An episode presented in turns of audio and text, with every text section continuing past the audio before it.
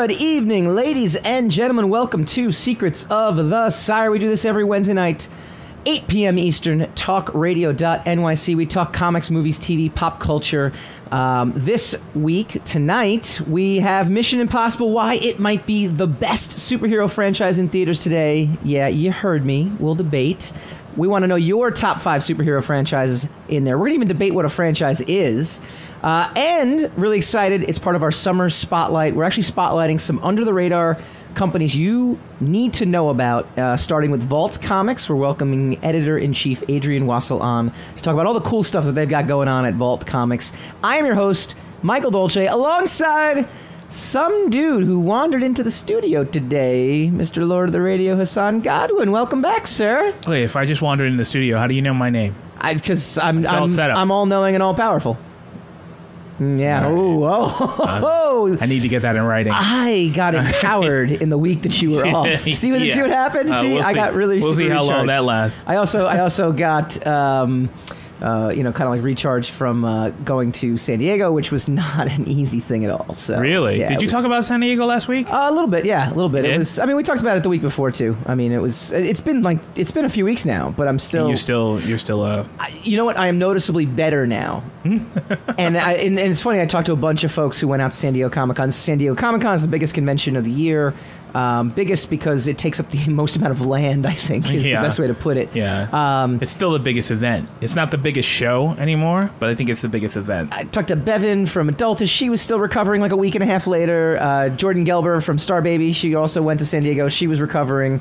Tyler Kirkham has no problems, though, by the way. He's just that guy. I'm good, too. Yeah. Well, that's true because you didn't go. So Is that the trick? I think that's the trick. I figured it out. All right. Don't go next time. Secrets of the Sire is brought to you by all of our beloved patrons. We have dedicated fans, Einar Peterson, Matt Beyer, Ashley Haikai, our program director, Stephanie Dolce, our executive producer, Steve Ovecki, Brian Phillips, and Christina Gillen, and our Uber fan, Christina Dolce. Check us out on Twitter, Michael_Dolce, Instagram, MDolce64, secretsofthesire.com. Go check us out on Patreon, too, and go support us over there. Not Secrets of Desire. No, it's not. Secrets of the Sire. It's not. So we had a really fun conversation earlier in the week because this is now the lull. You know, you got on me a few weeks ago for complaining about when Ant-Man came out versus when Deadpool 2 came out. Right. I'm complaining about the times that they're scheduling because right now we're in August. And it's still the summer. There's plenty that comes out. We got the Jaws movie coming out next week. Yeah, but you're kind of a snob. You're a little bit of a snob. That's what the problem is. Because, Totally Meg is coming out tomorrow. And that's totally a popcorn, giant monster movie. Yeah, but it doesn't totally going to be a bad movie. It does not fit into what we talk about. It's really kind of out of the realm of what we talk about. We need to broaden what we talk about. So then we thought to ourselves, you know what? Mission Impossible's out. It's getting great reviews. I say we start reviewing restaurants. Maybe... Serafina's on Broadway. Yes. That guy's a stud, by the way. That bartender. Yeah. He is. And he likes us. And he remembered 2 weeks ago. And he was like, oh, you want this and you want that. I'm like, dude, that guy is awesome. And he gave me a free beer tonight. So that's it. We're locked in. That guy's. He did not give me a free beer, though. That's because he knew I did not want to stay for the extra beer because I wanted to make sure I was here and prepared. Yes. And you're like, forget preparedness. So he did, yeah. I had a week off. I'm good now. I'm good. No, that guy's a stud. Yeah, I like that guy. But anyway, we gotta get that guy something. But anyway, yes. I did. I gave him a good tip. But I digress. So we started talking. We're like, okay, well, maybe... Wait, you tipped him? I'm kidding. Go ahead. Oh, boy. Okay. He's gonna... No, I'm just kidding. He's gonna give me the biggest pizza in the world. He's just gonna throw a piece of garbage in front of you. I'm like, hey, where's my menu? That's your menu. Yeah. Okay, so go ahead. So we're sitting there like, all right, maybe Mission Impossible. So I go to see Mission Impossible because we're going to talk about it this week because we really don't have anything else to talk about. You hear him roll this out, Sam? Like it's like a casual thought. Oh, I just go to see Mission Impossible because it wasn't like this calculated military operation. Well, no. We said we should go see it because we have nothing else to. We have nothing else to talk about. Maybe we can do. It was like a thing of urgency on Sunday. It's like, hey, did you see Mission Impossible? Because we're going to talk about it because we got nothing else to talk about. Get to the movies, Godwin. But here's the thing. So we do, and all of a sudden I'm watching this, and as I'm watching the film, I'm thinking to myself, you know what? This is both the last great action franchise I think I've seen. Maybe Fast and the Furious, because that's kind of become like an action franchise now with The Rock and Jason Statham now fighting each other all the time. There's no action movie franchise anymore. But then I'm thinking to myself, you know what? This is more like a superhero movie than anything else. It really is. There's people jumping through helicopters and getting. I mean, there's no reason that Tom Cruise gets hit by a car, gets thrown off his bike. He limps a little. I do appreciate that. There's a couple of times that he limped because he really broke his ankle in real life. I know. So there's a couple of times where he's looking a little shaky on his feet in that film. Right. And it's like, well, wait a minute though. How is he any different than Batman? I had this great conversation online today. How is Ethan Hunt any different than Batman? Besides, he doesn't wear a costume. Oh, man, see? Everyone's poo-pooing me. Everyone online poo-pooed me. I'm going to tell you right now, Bevan poo-pooed me. Rosie, my friend Rosie, he's like, what are you talking about? He wears a cape and cowl. I said, no, he obviously. But do we only categorize Batman as a superhero because he exists in a superhero world? For the most part, he's like a super genius. Like he's like a Sherlock Holmes who basically can beat up a room full of people. Although the Robert Downey Jr. Sherlock Holmes can also beat up a room full of people now too. So I mean, because that's the way movies are. But, of course Ethan. But so is James Bond. James Bond's a superhero. So they made a comparison to that. Well, Jack Bauer is yeah. I mean, they're all superheroes. Do whatever he can take. Right. None of these guys. I mean, half these guys would be like, oh man, that guy got away on the helicopter. Well, better check in, you know, in real life. That's how you would deal with it in real life. I mean, but these guys are like, I have to commandeer a boat and turn it into a plane to catch that helicopter. Yes. But I mean, that's my point, though. Like, at the end of the day, look, a movie like Thor is a superhero movie. Actually, it's not even. That's like a god movie because they're all gods, right? But I would say something like Superman is a superhero movie, right? I mean, that's just blatantly a superhero movie, right? Yes. That's a pinpoint definition. Spider-Man is a pinpoint definition. And Superman, oddly, was in this movie. Yeah, which was strangely enough. I know. See, it's got everything. Strangely enough. So I'm just thinking to myself, at the end of the day, how is this not a superhero franchise? It's 6 movies, and I threw this out there. I'll be fully upfront. I don't know if I 100% believe it. But it's worth discussing. Nah, it's not. Is it more impressive than the Marvel franchise? And I say it's more impressive. I didn't say it's better. Now, I did a very ambiguous is it more impressive? Post. Is Mission Impossible, like the Mission Impossible movies, are they more impressive than the 10 years worth of Marvel movies? Yes. The 17 or 18 Marvel movies? And this is why I say this. And this is why, like I said, I don't 100% agree with my own point, but it's worth discussing. Wait, why would we discuss it if you don't even agree with it? Because we host an hour show and there's nothing out right now, and this seemed to get people fired up, and that's I like that. Okay, all right. I'm not hiding it. These are good discussions, right? So immediately I got a whole bunch of blowback, except from Tom Hutchinson, who didn't like Infinity War because it was only a part one. He wanted a complete movie. He says Mission Impossible 6 is a complete movie. That's better, so I give him that. Oh, that's also nonsense. But Mission Impossible 6. First of all, it's the 6th movie in the franchise. Right. So that's impressive in and of itself that it can do as well. I mean, think about the 80s, right? If you were lucky if the second movie even came close in quality to the first movie. True. All right? But that's all the movies we have now, movies that are franchises. Mm-hmm. We don't really have individual movies anymore. Except for Meg, which is coming out tomorrow. and then if it does well, it becomes a franchise. Yes. Well, yeah. Well no, I agree with that. But it probably won't, because it won't do that well. I agree, but to me, the fact that they can come out with 6 movies, the fact that this movie can be better than even the previous 5 installments, and they get one movie every 3 years. Marvel, look, Infinity War is amazing, right? Because it's a culmination, and I'm not knocking it. Look, at the end of the day, we're debating, like, you know, what's chocolate ice cream versus vanilla ice cream, like they're all good, like, you know, or pepperoni pizza versus meatball pizza. There's no bad pizza, you know what I mean? And we're all debating good stuff now, but I feel like it's more impressive the fact that they don't have 1,800 movies to build a narrative to this crescendo that Marvel has done. I mean, even look at DC. DC couldn't even do that correctly to a point where you could enjoy a solo movie. Mission Impossible comes out. It has a running storyline. It has a recurring character. It has a recurring team that you're looking forward to, and delivers. I mean, some of the best action scenes I've seen. Some of the best stunts. There's CGI obviously somewhere in there, but there's also a lot of you can't really see it. Yeah, like, you know it's there. You know you know, like, okay, that had to be CGI, but you don't, it's so seamless. Yeah. That, or even if you can recognize that that's CGI, it blended so well that you didn't care. You were like, oh man. No, I know. Like, I'm like, I do believe. No, no, I'm going to sound stupid if I say this. Say it. I was going to say, when you sound stupid when he jumps all the time, out of the plane, that's got to be CGI though. But I heard he jumped out of the plane. Yeah, but though. Tom Cruise does all kinds of crazy stuff. That's what I'm saying. Forget Ethan Hunt. Tom Cruise is a superhero. He broke his ankle doing these things. Like, it's crazy. Well, then he's not, because Batman never broke his ankle. Well, no, Batman breaks his ankle, and then he breaks his back, and then he disappears for like an hour. He has his back broken. Right. And then someone punches his back together, and then he climbs a wall. Yeah. That's what happened in The Dark Knight Rises. They punched his back. Yeah. Back in. I didn't write it. I'm sorry, Sam. Sam's looking at me like I'm insane. I'm like, yeah, that's what happened. They punched him until his back went back in. So let me ask you a question. Terrible movie. Just terrible film. Can we count Mission Impossible as a superhero franchise? No. All right. What's the criteria for a superhero franchise? I don't know what the criteria is. Superhero franchise is like the sky's the limit. You know, like anything can happen in a superhero franchise. These movies. Well, okay. Does it need someone in a crime thrillers, action adventure thrillers do have a basis in some kind of reality? They are tethered by laws of physics, in for the most part. No one's going to fly around the Earth the wrong way and set time backwards when a bomb goes off that they don't like, or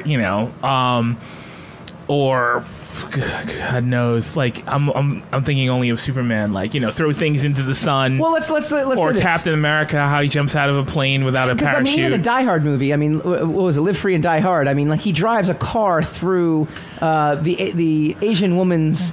Like the Asian woman, he throws the car right through her, and she's like, "Well, that didn't kill me." So it's like, "Well, wait a minute." She jumped over it. No, she didn't. Like she got pinned by it. So it's like, all right, does a superhero movie need to have costumes? Because Unbreakable, no costumes. Sort of costumes. Actually, no. Sort of costumes, right? Does it need to have a mythology behind it? Yes. Well, I mean, even... Superhero movie needs to have an origin story for it to be a superhero movie. He has to have some kind of pathology that set him in motion towards being... Yeah, exactly. Towards being the superhero in the first place. Okay. It's got to be a story of I don't know, disenfranchisement, you know? And the way back from, you know, being lost. There's some kind of redemption story. Okay. None of that stuff is, you know, Ethan Hunt's like, yay. The reason why Ethan Hunt's not a superhero? Yeah. When we come back. Look, you finally got one. You're listening to the Talking Alternative Network.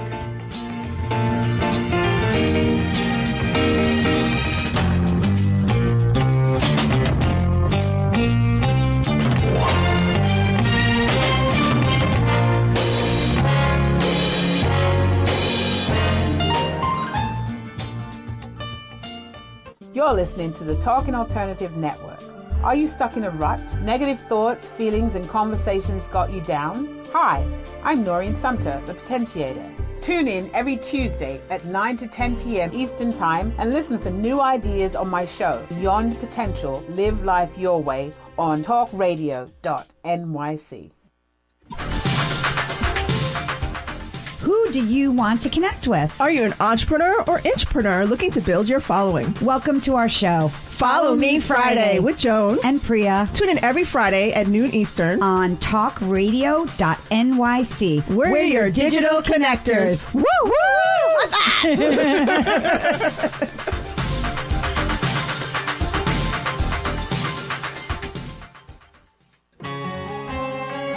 Talking Alternative Radio.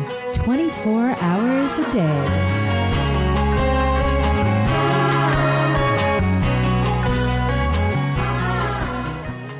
Joined by my esteemed colleague and co-host, Lord of the Radio. Lord of the Radio. Thank you very much. Do you have to apply? Do you have to, like, go to college for that? Is there some sort of, like, classes? I could tell you how to become Lord of the Radio, but then you'd become Lord of the Radio, and I wouldn't be Lord of the Radio anymore. This is very true. No such thing as co-lord. No, it doesn't work that way. Secrets of the Sire.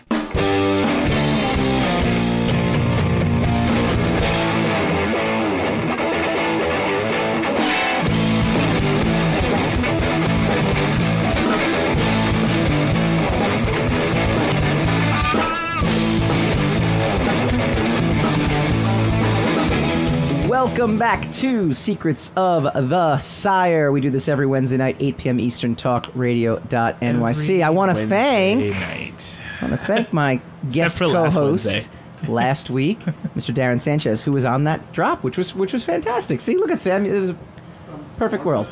Perfect world. Symmetry without him even knowing. You know, unfortunately his schedule doesn't work out that he can't do this every week, or else. I mean, Hassan. It's good to have you back. It's unfortunate for all of us. It's good to have you back. All right. So we were debating whether or not you can count Ethan Hunt as a superhero. Nope. And you were about to tell me why. Nope. Because they give him a choice at the beginning of every movie. Your mission, should you choose to accept it. Spider-Man has a choice. Iron Man has a choice. No, he doesn't. It's a calling. All of these superheroes have a choice. Yeah, no, they don't. But Spider-Man does not have a choice. After Uncle Ben died, he doesn't have a choice. Batman, after Batman doesn't have a choice. Superman doesn't have a choice. Captain America doesn't have a choice. Ethan Hunt can't even have a marriage, which they established, because he doesn't have a choice. He's got to be out there saving the world. So he's got a calling just as much as anybody else does. You want to call Ethan Hunt. You know what? I'll end this right now. If you want to call him a superhero, you can. That's just dumb. I'm just saying, it's a superhero franchise. He's not a superhero. Doesn't have any superpowers, and he doesn't have a costume. But neither does Batman. He doesn't have a costume. He does not have a costume, but neither does Punisher, and Punisher's technically considered Punisher something. Does have a costume. He has a T-shirt. That's a costume. Ethan's wearing a shirt. It's not the same shirt. It's not a signature shirt. No, yes, it's not a signature shirt. So he does laundry. EH on it. He does laundry. All right, I want to hear what you guys have to think. If you're chiming in, Jack Reacher is more of a superhero than Ethan Hunt. What about Jack Ryan? No. Jack Ryan is the same. Jack Ryan is not even James Bond. I just got the two of them confused. Remember that? Yes, I know. Yeah, I know. Yeah, all right. You're gone for like 1 week, and then all of a sudden you... No, you could have just let it ride, but no, you decided to correct it, and therefore you put the kibosh on that. Let me ask you another question. Angle then. Of storytelling. Let me ask you another question. What are, and we don't necessarily have to include Mission Impossible. What are the top superhero film franchises today? All right, before Marvel you answer, and DC. See, no. Okay, but we're going to qualify this. And we're done. We're going to qualify this though. DC's not a franchise. DC's a company. Marvel's a company. They're not franchises. It's a cinematic universe, but that's not a franchise. A franchise is a movie, and this we can agree on, right? You have to have more than one movie out, right? You can't be considered a franchise until you have more than one movie. Or more than one piece of media. If you have a television show and a movie. No, but I'm talking about... I'm very, very focused right now. And whatever, that's technically a franchise. What is the... You have to have more than one. No, because I disagree. I'm talking about in theaters right now. Movie franchises. I'm not going to count. I'm not counting like Wonder Woman. She's had one movie. Wonder Woman's part of the DC franchise, though. No, but DC's not a franchise. DC is a company. Would Wonder Woman be under any other brand than DC? No, but would Superman be under any other... It's like saying that... There's a Dunkin' Donuts corporate headquarters, and then there's Dunkin' Donuts everywhere, right? You're part of the Dunkin' Donuts corporation. Now, they franchised you out, which would be... The Dunkin' Donuts stores are a franchise. They're part of a franchise, yes. Mm-hmm. But they would be the Wonder Woman, they would be the Batman. They're their own franchises. Maybe that's a bad analogy. Yes, it is. It's correct. I'm always correct, but I think it's a bad analogy just for this because Dunkin' Donuts has the same name. It's terrible. DC is a franchise. It's not. Marvel is a franchise. No. Fox is a franchise. Fox has their own studio. These are all studios. These are studios and companies. They're not franchises. Sony has the Spider-Man franchise. Right, you just said it. Right, itself. Exactly right. But they've turned it into a franchise. The Spider-Man franchise. Right, that's what we're debating. It's a title. That's what we're debating. It's a title, but they've turned it into a franchise by... That's what we're debating here. I'm not debating which company is the best company out there. We're not debating that. I want to know what superhero franchise is the best franchise right now. Is Avengers the best franchise right now? Because they had Avengers 2, which everyone except Pat Shan thinks was pretty awful. Captain America? Is that the best franchise? 3 movies out? And again, eliminating Black Panther, eliminating Wonder Woman. I don't agree that they're called franchises. Therefore, I am not going to... What would you term them? Participate. They're titles within the franchise. Oh, God. All right, so fine. Look. Marvel Publishing, what do they refer to each and every one of their characters, each and every one of their comic book issues, their stories? What do they refer to them? It's a title, because it's publications. So therefore, that's how you would describe the movie. Movies are called franchises. No, it's a movie franchise in and of itself. It's one story. It's one story. Marvel changed the game on this, though, in the sense that they have an overarching narrative through it. According to whom? Well, if you go back to the 80s, though, what's Terminator called? Terminator is called the franchise. It's not called Fox. 20th Century Fox is not the franchise. No. But okay. So Star Wars. There's no Star Wars. There's no Star Wars franchise. All of the so-called franchises. Mm-hmm. Belong under one banner. Yes. And if they belong under one banner, you would refer to that as the franchise. If they were separate and they didn't all fall under one banner, you might be able to call them franchises separately. So for the sake of having 1 hour to talk about this. And Star Wars is a franchise. Yes. It's not Fox. It's not 20th Century Fox. No, you're thinking Lucasfilm. Well, it was Lucasfilm. But, yeah, but 20th Century Fox was the distributor. Mm-hmm. Right, but okay, fine. Lucasfilm's not the franchise. But they still call it Disney. They still say it's Disney Star Wars franchise. Yeah, because the Star Wars part's the franchise. But if Solo came out, Solo wouldn't be a franchise. It's part of the Star Wars franchise. You see what I'm saying? If they did more than one Solo movie, that's not a Solo franchise. Solo is part of the Star Wars. That's why they call it a Star Wars story. All right. So then, if we're gonna go by that logic, which is not correct, but we don't have enough time. So I don't see how it's not correct. Thor is a title. Thor is a title. Captain America is a title. Captain America is a title. Ant-Man's a title. What's the best superhero? Out of the Marvel franchise, or out of all of them? Out of all the franchises. I mean, technically speaking, what are the criteria for being the best? Just your favorite, or the strongest showing? Captain America, right? Mm-hmm. Like that's got to be like that was my number one like instantly. What about Guardians? And there's only been two now. That's okay though. It's okay. It doesn't matter. You don't have to have three. It's not the best trilogies out there. I would say Guardians is probably my favorite. But it's not stronger than the Captain America movies. I think I agree with you on that. Captain America 1 is a fantastic movie, which really shouldn't have been, in my opinion. I was very surprised at how great Captain America was. Yeah. Then Winter Soldier, even a better movie. Civil War was a good movie. Civil War was still an excellent movie. It had a very bad ending. It was a good movie. It had a lot of pieces in it that were just kind of franchise specific. Mm-hmm. But I haven't seen the Captain America movies are pretty solid. They're pretty strong films. Yeah, I would say that. What about Deadpool?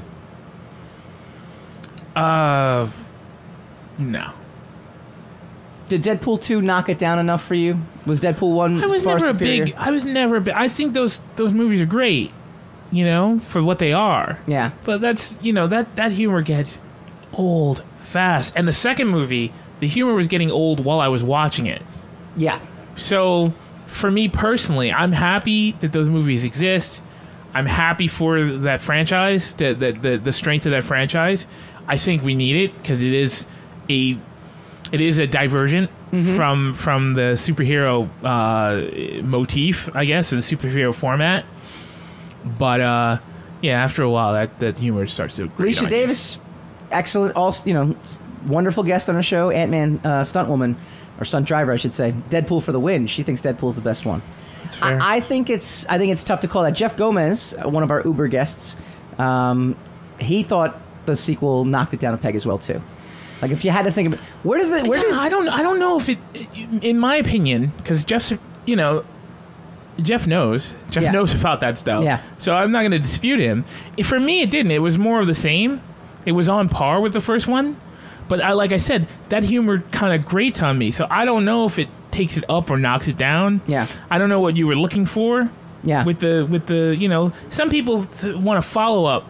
To be like a broader, bigger experience than the original one.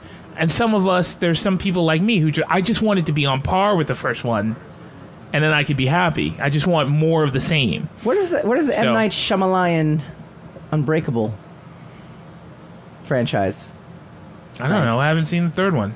We haven't seen the third one yet, but that's okay. Doesn't mean... It is. I thought Unbreakable was okay. Split was not, to me, not interesting until the last few seconds when I saw that it tied in to... Yeah. Sorry if you didn't see it, Sam. I said the same. It ties in. That's all you need to know. It ties in. And then, you know, like... I was like looking at Mr. Glass, the trailer for it, and the trailer kind of turned me off to it. Yeah, because you know just seeing the three of them in a mental asylum and like love though when Samuel L. Jackson says this looks like the bad guys teaming up, because that was one of the best parts to Unbreakable to me was subliminally you were watching a comic book movie, you're watching a breakdown of what a superhero comic book mythology is. Mm-hmm. Right in front of you, mm-hmm. but you don't know it until it's eventually kind of like put in front of you, and you're like, I'm watching a comic book movie. This is, where did this come from? How did this happen? You know, so I kind of like, you know, hearing him say that kind of brought me back to that initial like what made Unbreakable, you know, very good. What's the weakest one out there right now? I'm gonna say Thor. X-Men. Oh, yeah, okay, all right, yeah, you got me on that. Yeah, you got oh, boy, you got me on that. Oh, baby, you came back firing after your little I can't do X-Men. Absolutely right, you're right. You're right. No. I don't even... And they canceled them. Yeah. But Dark Phoenix? I heard, and I might be misinformed, so you'll inform me so the show doesn't dip. I heard that Dark Phoenix... And New Mutants was canceled. New Mutants was pushed. Dark Phoenix was pushed. Dark Phoenix is supposedly coming out in February of next year. And New Mutants is supposedly coming out in April of next year. They film new scenes. Now, how are you going to have the New Mutants when you have Darker Minds or Darkest Minds that's out right now? Like, how is it? Stop it! I just don't know. Stop. They're kind of they're so trying really hard to kill the genre. The superhero genre. Yeah. And there's nothing they can do about it. Everyone has to cash in. Yeah. Everyone's got to try to cash in. So. Yeah, I know. All right. Well, when we come back, we're going to rejuvenate the genre. We're going to rejuvenate comics in general. We've got Adrian Wassel from Vault Comics. They're doing some really awesome things in the sci-fi and fantasy realm comics. And we're going to learn all about their company and why you need to be checking them out now because they are going to be your next TV movie obsessions next year. All right. You're listening to the Talking Alternative Network.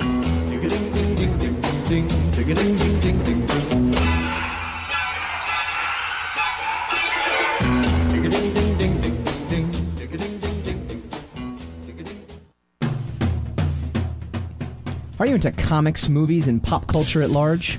What about music and TV? Then you're in for a treat.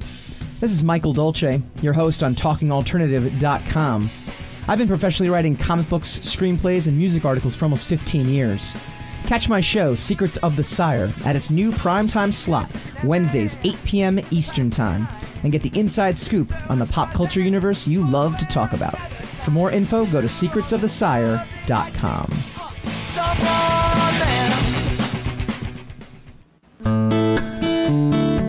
Are you feeling unhappy with your body, shape, or size?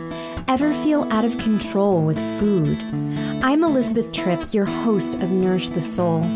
Join me to uncover the root to these imbalances and discover a permanent solution to living a healthy life. Join us every Wednesday at my new time, 7 p.m. Eastern Standard Time on talkradio.nyc.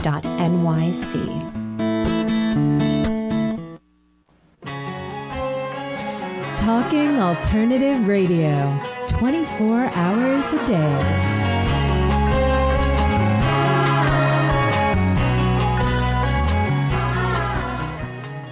Contemplating how to do this, you being on camera next week. I'm going to go get some sun then.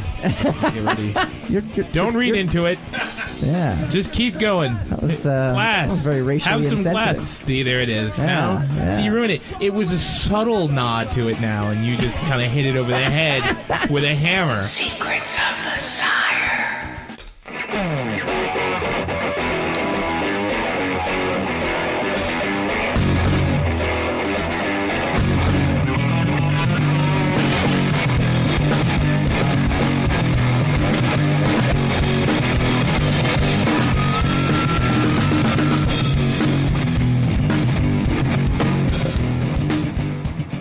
Welcome back to Secrets of the Sire. We do this every Wednesday night, 8 p.m. Eastern, talkradio.nyc, talking comics, movies, TV, and pop culture. We led off last segment with the best superhero film franchises. Today, our crack staff producer, Sam Lebowitz, brought up an article which once again proves that I'm correct, in that all of the movies are considered a... franchise. Marvel is not considered a franchise. The Marvel Cinematic Universe is considered a franchise, and the DC Extended Universe is considered a franchise. But the companies Marvel and DC are not franchises. So once again, proving that I'm absolutely correct. Oh my God! Are you serious? Are you serious? I'm staring at this. Oh man, it's a shame you can't win without cheating. That's what I say. It has. That's the sad part. That's the saddest part. Captain America, being able to win without cheating. It has Thor. Yes, indeed. Yes. All of these Guardians of the Galaxy. I can fight better than you because I have this gun. Yes. I'm a better fighter because I'm armed. We are doing really good. All right, we're going to switch gears a little bit here. We're doing this all summer, all August long. We're going to call it our Summer Spotlight. I want to spotlight some really cool companies doing some really cool things. All right. So with that in mind, I'm welcoming Vault Comics Editor-in-Chief Adrian Wassel. Adrian, you there? I am. Am I mispronouncing your name, by the way? No, you got it right, Adrian Wassel. Oh, man. Well, it was the Adrian part that I was having trouble. No. It was definitely... I have a history of butchering names, and you know, hey. Well, my name has a history of being butchered, so you know, kudos to you for getting it. Excellent. So, Vault Comics, I'll give you a little backstory, and then I want you to give us your backstory. You know, I'm a comic book writer. Hassan's an artist. So we're in the industry. We've been in the industry for 15 years. Worked at Wizard. We did a whole bunch of cool things. We got books out now, et cetera, right? And I'm always looking for, what other publishers are out there that I'm not quite aware of. And Twitter seems to be where I go for this information. And I always keep seeing people retweeting Vault Comics this and Vault Comics. What the heck is Vault Comics? I've never heard of these guys. And then, all of a sudden, over the course of a few months now, you have all these big things. So let me quote your pinned tweet. Failsafe, one of your titles, headed to Netflix. Heathen headed to the big screen. Deep Roots sold out the same day it came out. Wasted Space sold out. And then you have the Derek Robertson second print cover of over 50,000 Maxwell Demons out the door for Free Comic Book Day. You guys are killing it, and I don't feel like there's enough... exposure that people were kind of aware of this. How did you guys get to this level, and how did you kind of fly in under the radar like this? Oh man, that's a big question. So we let's see. I'll back up to the beginning. We put our first books on shelves in 2017, February of 2017. That was last year. That's amazing. I know. It's been 19 months now, and we launched with two books, Fissure and Heathen, and we had half of an artist alley table that we kind of borrowed from a friend at Emerald City Comic Con, and Heathen just caught fire. That book sold through so many print runs, and we had some really incredible artists attach and come on and support the book with covers like Jen Bartel, and that kind of continued to boost it and take the book to their own audiences as well. Sure. And I think that success, that initial success out of the gate, got a lot of eyes on us, but also most importantly, it got a lot of retailers really excited to stock our books because our books were selling really well for them. And comics, it's like that. It's that war for shelf space, and retailers came out in support of us, and that made all the difference in the world. And I think that's really been the sort of catalyst for this very quick growth that's almost impossible to keep up with most days. So now, fast forward 18, 19 months, we've taken 20 series out to the market. 23 have been announced, so there are 3 more that are on their way. Those 2 movie deals came together very, very quickly and were announced quickly, and obviously those were a really big boost to the Vault Comics name. So we're in this weird and really exciting, kind of cool position as a publisher where we have tons of, you know, support and this massive surge, and people were like, oh my God, I read every single Vault title, and it feels like, you know, I'm 20 stories deep into the catalog, mm-hmm. and we have people who are like, oh, I'm brand new, I've never even heard of Vault. What's the Vault comic? Yeah. It's a really strange position to be in, but it's also a really exciting position to be in. Just to let everyone know, you know, the headline too is Michael B. Jordan reunites with Black Panther co-writer for Netflix's Failsafe adaptation. So you have... you have big name talent. I mean, that's one of the biggest things. You know, I do some stuff in TV as well too, and I work with a production company, and we're just constantly trying to figure out, okay, how can we bring assets on board to help move this thing forward? And you just happen to have, I don't know, maybe one of the hottest actors in the business, like, on board, like, immediately. Whoops. Yeah. How'd that happen? It is. It's incredible. We just stumbled onto that. Like, he just happened to be in the hallway when we walked outside, and there he was. See what happened was. Yeah, exactly. He was my neighbor. Yeah. And I was like, Michael, help me out. My air conditioner broke, and he showed up to fix it. Who knew? The thing is, like, the real story isn't even actually that far off from... It's one of these situations in which the writer of the comic, SJ, has known Michael B. Jordan's family, and obviously Michael and Joe Robert Cole are good friends, and Joe Robert Cole took a look at the comic and was like, whoa, I dig this. Mm-hmm. He ended up writing a nice little prologue for the trade edition that will be dropping soon. We had an exclusive at San Diego of mm-hmm. that some people were, you know, some people got to pick up early. And so he really liked it, and he put together, you know, his sort of vision for it, which I guess really resonated with Michael. And so it was just kind of this thing where they had known each other, and they all saw the story, they got excited. Yeah. And that, you know, that made that happen quickly. And it was we were super, super happy to be partnered with Netflix because, you know, it just means that there's, you know, like it'll be cool to have it on a streaming service. Sure. It's a really big name to be associated with the Vault brand, especially, like you said, since we're so new. Yeah. So, yeah, we just couldn't be more excited about how that came together, and the fact that it's at Netflix with Michael B. Jordan, Joe Robert Cole. You know, kind of unreal. Sometimes I still am like, wait, did that actually work out that way? But it did.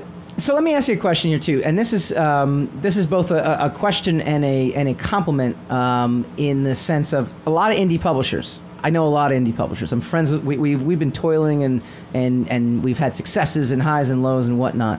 The quality of art, at least on the cover. The covers for all your books, definitely, and then I've seen some interior art too, is very, very high. Mostly when you see indies, some indie publishers, you know, their story could be great, but you can't get through the art. You guys seem to be able to recruit some top level talent. You know, how do you go about doing that, and how does that kind of come together? Because that's the thing that strikes me. Like, when I look at your books, it's like, no, this is professional. You know, and that's what I always strive with anything I self-published, and I try not to self-publish anymore. But anything I do is.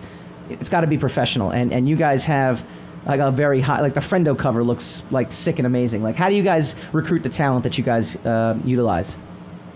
Well, let me start by saying thank you. I mean, that's quality of content, but also just production and feel of the books. All that stuff is so important to us because we're such lifelong, diehard comic nerds, and the way we go about.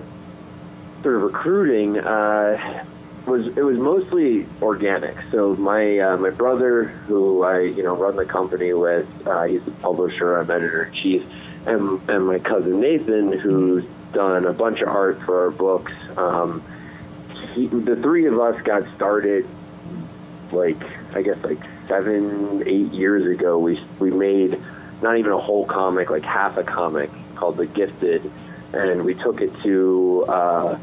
Ape.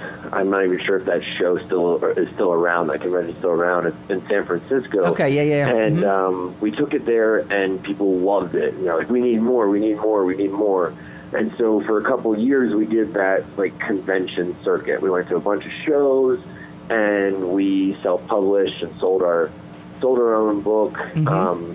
And sold our own books, and we met incredible creators who got to know us as creators and people mm-hmm. first. And there was never any sort of like feeling of like the icky business side of things because they were creators. We would sit over beer or food or whatever, and they talk about all these stories that they wanted to tell.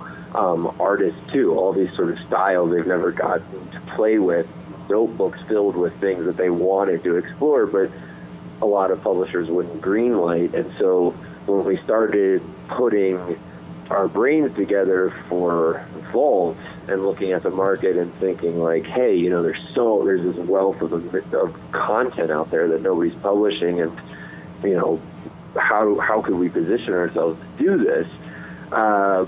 It was pretty easy to bring a lot of these now good friends of ours on sure. board very early, like Jackson Lands and Colin Kelly, who've written for a bunch of stuff for DC and did Joyride at Boom, and they did Zojacon with us, and they've got another book coming out with us, a book with Brandon Sanderson titled Dark One, and you know, they came to us early on and were like, hey, nobody's going to publish this crazy book called Zojacon that you can't even barely pronounce except for you guys, because you guys know it as friends and fellow creators.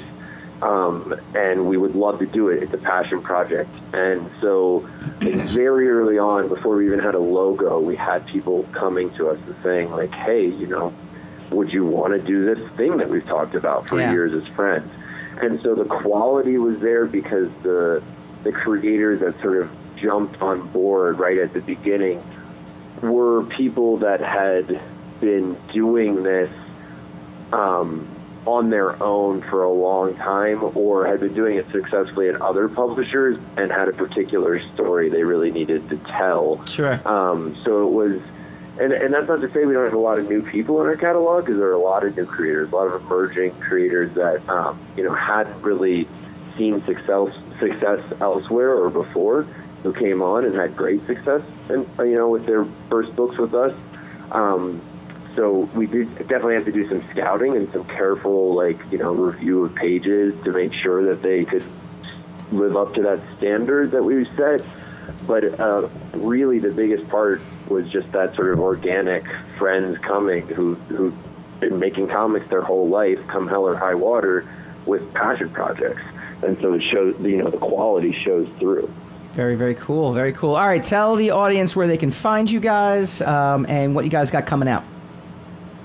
Yeah. So we should be on in, you know, every local comic store out there. If your store isn't stocking Vault Comics, hopefully it'll be super easy to convince them to stock it, or at least add any series to your pool. We're in Diamond Previews catalog.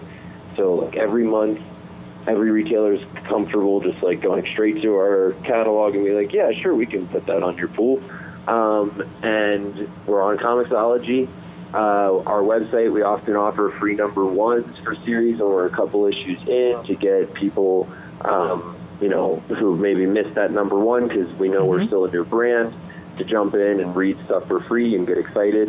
Yeah, and our trades are in all the bookstores too. So Barnes & Noble, Amazon, you know, you can find them kind of anywhere. And what we've got coming next month, September 26th, we're dropping Friender number one and Fearscape number one. Actually, today, Declan Shalvey was live tweeting his cover for Fearscape number one. That book has, I don't know if we've ever had quite the initial reception that we've been getting with Fearscape number one. Like 10 out of 10 reviews across the board. That's awesome. Huge artists pouring out in support of it, and creators too. It's been really, really cool to have like people like Kieran Gillen and James McKelvey and Declan and all these huge names like, oh man, I love this book. Warren Ellis wrote about it in his newsletter. So yeah, those two, Fearscape number one, Friendo number one, dropping September 26th. You can pick them up at any comic book store in the country. Just got to tell the person behind the desk. Awesome. Adrian, thank you so much for joining us. Check out Vault Comics. You can also check them out online, social media, at The Vault Comics on Twitter, The Vault Comics on Instagram, and Vault Comics Official on Facebook. Adrian, thank you so much. Yeah, thank you for having me, guys. I really appreciate it. Yeah, no problem. All right, when we come back, we go spinning the racks. You're listening to the Talking Alternative Network.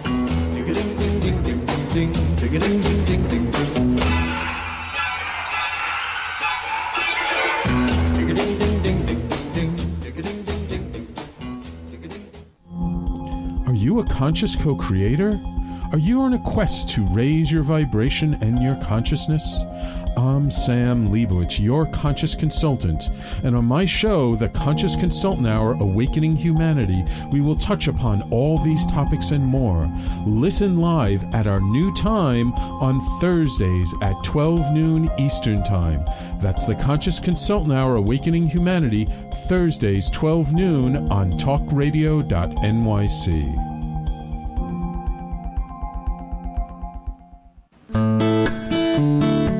Are you feeling unhappy with your body, shape, or size? Ever feel out of control with food? I'm Elizabeth Tripp, your host of Nourish the Soul. Join me to uncover the root to these imbalances and discover a permanent solution to living a healthy life. Join us every Wednesday at my new time, 7 p.m. Eastern Standard Time on talkradio.nyc.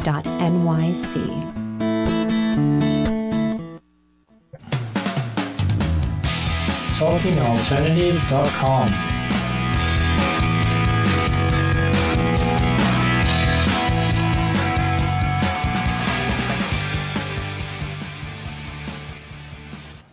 had a ticket bought for me by an enthusiastic friend. No. Did you know that friend now asked me to go? So does that mean I don't have a ticket anymore? That's correct. That's correct. I actually passed it on to Sam. So now Sam's going with your friend. With my friend. To the show. Well, now I have a lot to say about this. And none of it's good. Secrets of the Sire.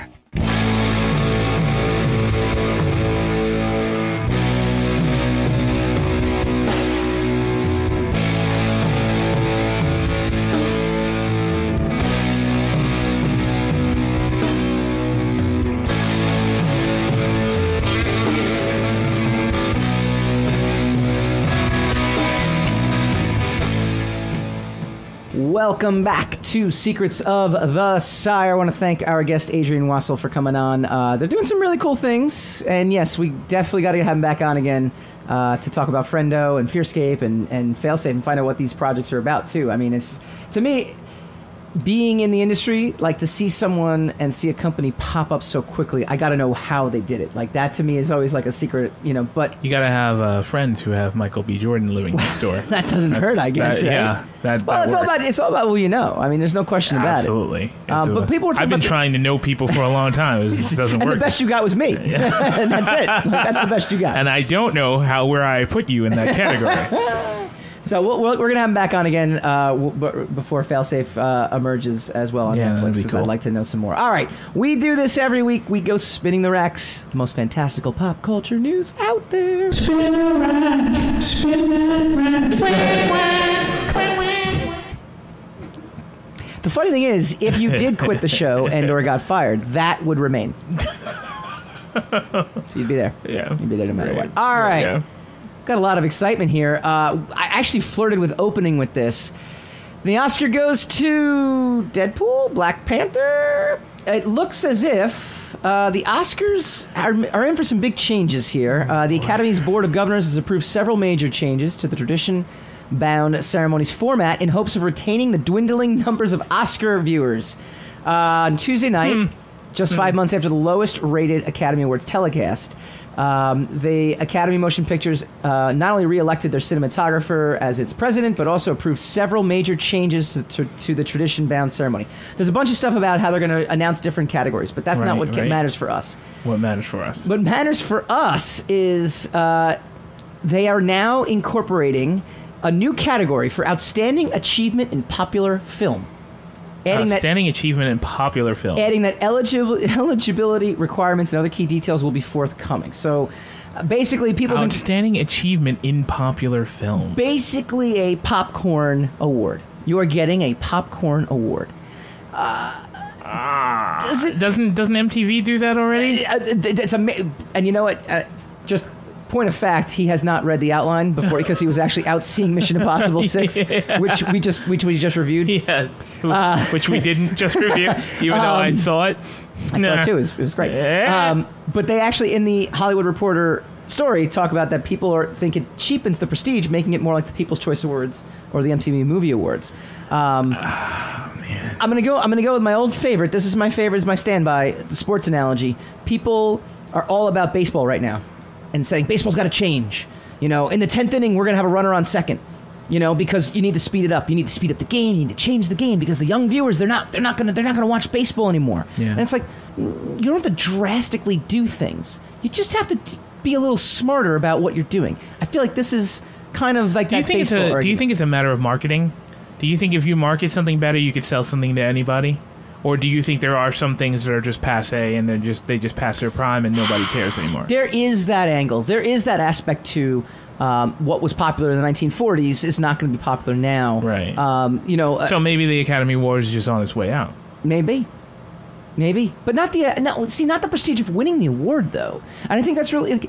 at the end of the day, isn't that what the whole... But if it's not televised, it's not done in this grandiose manner with all this, all Hollywood royalty sitting in the same auditorium, watching you get your award and you sneering at them and giving them the finger and everything like that. You know what's going to happen, though? Then that's just not the same kind of experience. It's not the same snobbery that we've come to grow and love. You know what's going to happen, though? You're going to have a movie like Black Panther. They were already talking about that. And people are already lobbying for it to not be nominated for this popular film category, but instead be nominated for Best Picture. Best Picture. You're going to have these like things where it's like it's almost the Academy Awards has done this to themselves a couple of times because they do tend to gravitate to Best Picture on movies that a lot of people have never seen. Yes. That don't get mass distribution. Yes. So nobody's seen it. Yes. Now, I think that actually legitimizes their brand because they think this is the best picture. Yeah. Even if whether you've seen it or not. You even asked this question on the way over here. What's the difference between Best Picture and Achievement in Popular Film? That's what they're going to have to explain. Yeah. Because is it like they never release the parameters of what makes something a Best Picture versus what is the most popular picture. Right. Because in one year, Gladiator won. Yeah. Now, if you're going to tell me the Gladiator is on par with, say, Schindler's List or something like that, yeah. Are you not entertained? That's what I'm saying. It's not, they're not quite the same. And also that one time that Braveheart won. Yeah. Well, Braveheart's amazing. I think Braveheart's amazing. It's an amazing movie, but is it a meaningful, thoughtful piece of cinematic art? Yeah. No. It's about struggle. Everything is about struggle. Everything in the world is about struggle. There's before we knew Mel Gibson was an anti-Semite. It had a lot of really redeeming qualities. Your average rom-com movie is about struggle, okay? It doesn't... Nothing is... American Pie was a struggle. That was a struggle to continue watching after the pie scene. But anyway, you know what I'm saying. So there was no struggle with Chad and Elizabeth. Go ahead. Yeah. Once you got to that part. Yeah, I know. Once you finally got there. There's a struggle up to that. We've digressed into 12-year-old boy syndrome. You did. I'm just I'm just peeking in the door. Look, I am. You're already playing in the room. I'm putting you back on camera because they can't see your face before because I had a Deadpool shot showing with that. Which, by the way, amazing graphic on my part. Oh my God, the show is degenerated. So anyway, that's the bottom line. We're gonna follow this as it goes. I'm curious to see what these requirements are. Look, just advertise it better. Or make it more relevant. Make people more interactive with it. Yeah. You know? Have the Academy Awards tweet more. Look at it. We're working for certain figures of our... No, well, actually, for certain figures of large prominence in our society. For some, that's all they have left. Yeah. Oh, see what I did there? The real world. All right. Make it so. Patrick Stewart returning to Star Trek. Star Trek's Captain Picard. They don't even have scripts for it yet, though. CBS series. So... He told, I guess, folks, it is an unexpected but delightful surprise to find myself excited and be invigorated to be returning to John Luke Picard. To the Star Trek franchise. Yes, that is a franchise. Mm-hmm. It is. Mm-hmm. I 100% agree. See, Next Generation in and of itself is not a franchise. Star Trek is a franchise. I rest my case. Does Next Generation have 3 movies? Thank you, Jesus. Does it have more than 2 movies? Huh? Does Next Generation... Next Generation has 4 movies. But is it titled Star Trek Next Generation Part 2? Or Star Trek Next Generation blah, blah, blah? No, they're just called Star Trek. Correct. Star Trek Nemesis. Correct, so yeah. Star Trek Next Generation is not. But you didn't go see Marvel Cinematic Universe Thor. And you didn't go see... You see Marvel's Cinematic Thor. Universe. It's called Marvel's, and then all the TV shows are also called Marvel's. We're not talking about TV shows, we're talking about movies. And we're talking about... It's called Marvel's Thor. It's not called Marvel Cinematic Universe Thor Dark World. Yes, it is. That's the official title? Yes, it is. All right, we're gonna fact check you for next week. Yeah, you go right ahead. Finally, Supergirl movie in the works. Supergirl is flying back to the big screen. That's a good idea. 30 seconds or less. Undermine your TV show by bringing out a movie that will have nothing to do with your TV show, and then make sure that all coincides, becomes a giant mess and a cluster, and hamstring both franchises. Because they would be franchises. Yeah, next part week. Part of the DC franchise. Our summer spotlight continues as we welcome Source Point Press's Casey Pierce. Talk about their new exciting line of books. I like finding these diamonds in the rough. I love these companies that are doing some amazing things. When we come back next week. Coming up next, The Governor's House. You're listening to the Talking Alternative Network.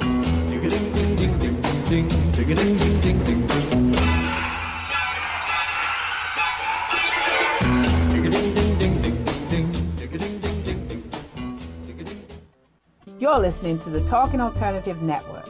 Are you stuck in a rut? Negative thoughts, feelings, and conversations got you down? Hi, I'm Noreen Sumter, the Potentiator. Tune in every Tuesday at 9 to 10 p.m. Eastern Time and listen for new ideas on my show, Beyond Potential, Live Life Your Way, on talkradio.nyc. Hey, all you crazy listeners. Looking to boost your business? Why not advertise on Talking Alternative with very reasonable rates? Interested? Simply email at info@talkingalternative.com. Talking Alternative. Are you into comics, movies, and pop culture at large? What about music and TV? Then you're in for a treat. This is Michael Dolce, your host on talkingalternative.com. I've been professionally writing comic books, screenplays, and music articles for almost 15 years. Catch my show, Secrets of the Sire, at its new primetime slot, Wednesdays, 8 p.m. Eastern Time, and get the inside scoop on the pop culture universe you love to talk about. For more info, go to secretsofthesire.com.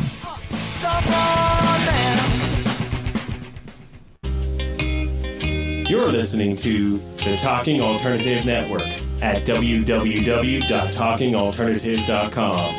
Now, broadcasting 24 hours a day. Talking Alternative. Are you a conscious co-creator? Are you on a quest to raise your vibration and your consciousness? I'm Sam Lebowitz, your conscious consultant, and on my show, The Conscious Consultant Hour, Awakening Humanity, we will touch upon all these topics and more. Listen live at our new time on Thursdays at 12 noon Eastern Time. That's The Conscious Consultant Hour, Awakening Humanity, Thursdays, 12 noon on talkradio.nyc.